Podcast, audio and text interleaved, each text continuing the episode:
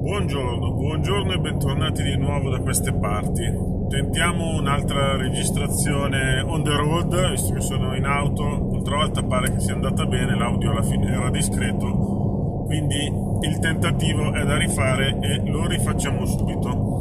Eh, parliamo questa volta di come drogare il mercato degli ebook. È un argomento che abbiamo già sfiorato eh, parlando del, quello che ho giudicato essere il romanzo più brutto d'Italia, lo trovate il podcast uh, nell'elenco sul, sul, mio sito, sul sito del mio podcast, vale, ed è un argomento che mh, ha suscitato molto interesse e che vale la pena essere approfondito, anche se a dire il vero l'ho trattato diverse volte in questi anni sul mio blog alessandrogirola.me e, e, immagino che chi mi segue da parecchio tempo, soprattutto in forma scritta, appunto, conosca già eh, l'argomento e immagini più o meno ciò che sto andando a dire. Ora, è evidente che mm, basta guardare le classifiche di Amazon genere per genere che eh, ci sono delle, mm, delle furberie in queste classifiche, dei titoli che sono pompati in modo non propriamente onesto e che hanno eh, ricevuto un aiutino da parte degli autori stessi, ma un aiutino diciamo non propriamente legale. Eh, sembra che sia difficile fare una cosa del genere, visto che Amazon è piuttosto rigoroso in tutto quello che fa, ma in realtà,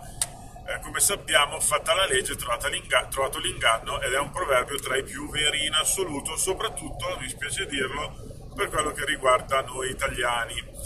Dunque, eh, prendiamo un esempio di pura fantasia, un nome a caso, un nome molto comune, Luca Rossi, nome che sicuramente non esiste su Amazon nelle classifiche, e se esiste è un puro caso, io assicuro che non sto citando nessuno, ed è appunto un nome scelto per casualità per fare questo esempio. Prendiamo questo Luca Rossi e mettiamo caso che sia in... Eh,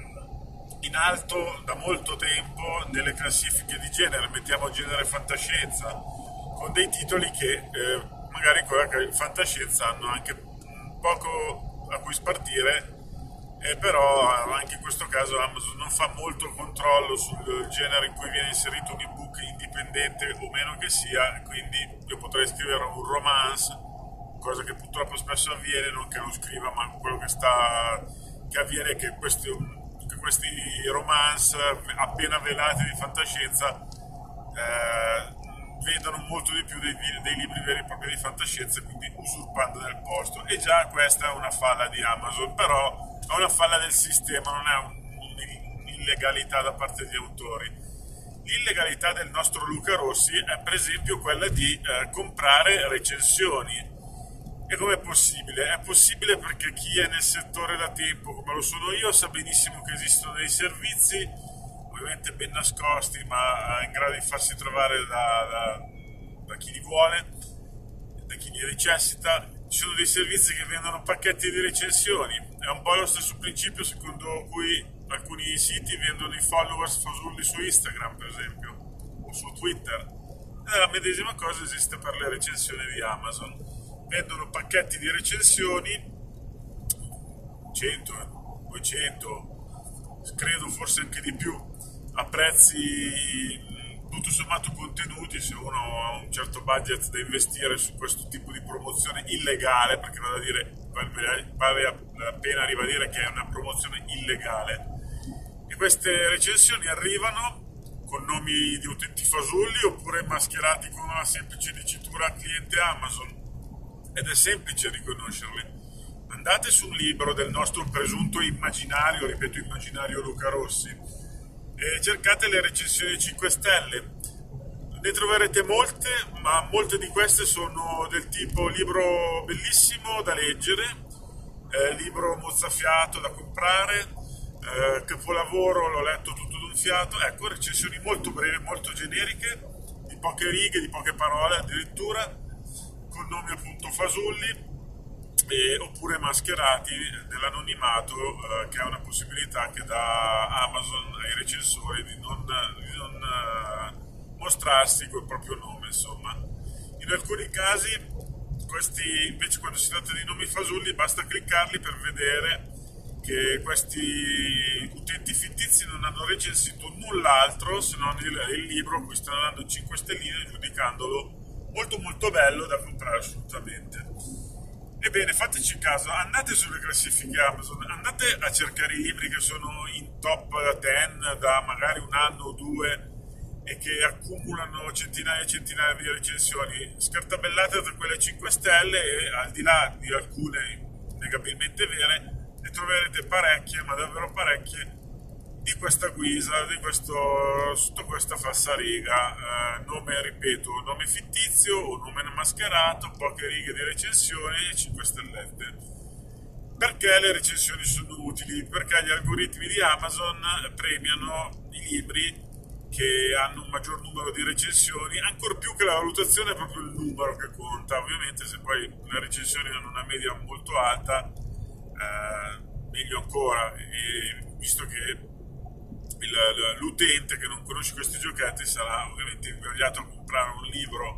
con 200 recensioni con una media di 4 stellette e mezzo su 5 che non un libro con 20 recensioni con una media di 3 stellette. Tanto per capirci, mi sembra un ragionamento semplice. E Amazon premia, dicevamo, chi ha molte recensioni e lo premia dandogli massima visibilità ed è un cane che si morde la coda perché chi ha massima visibilità rimane più, più spesso in alto nelle classifiche, quindi rimane ulteriormente più visibile e continua a essere comprato.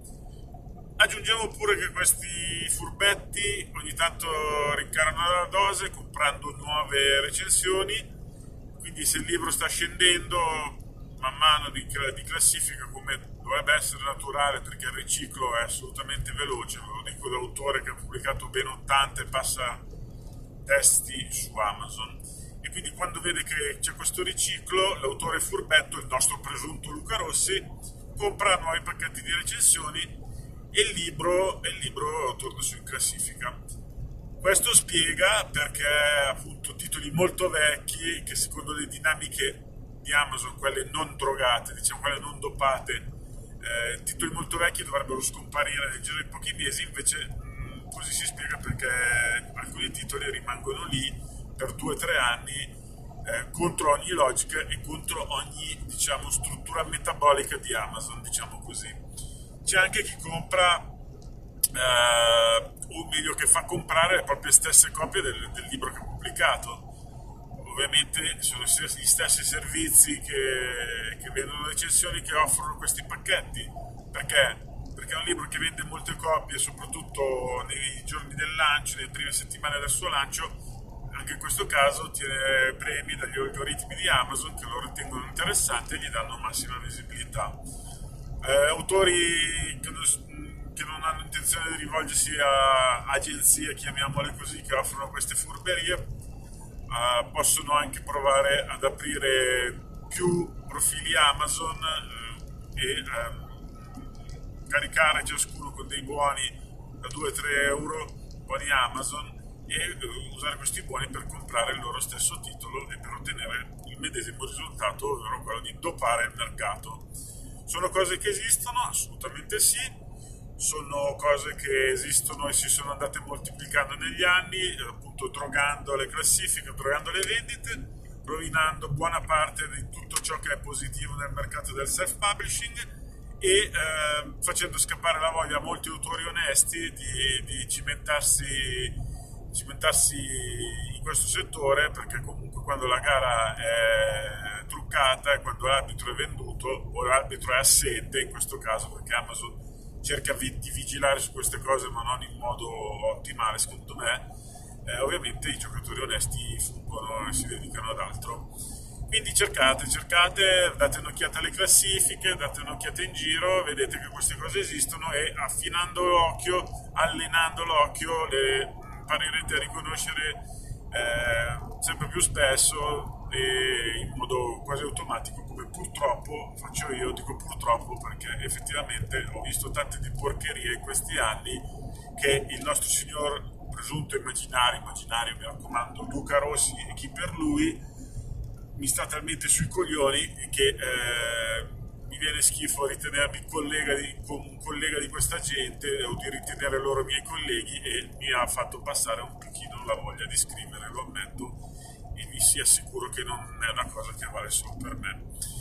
Fatemi sapere come al solito cosa ne pensate e se avete già notato queste dinamiche, se ve ne hanno già parlato o se le avete scoperte oggi. Ne riparleremo comunque. Alla prossima, buon proseguimento!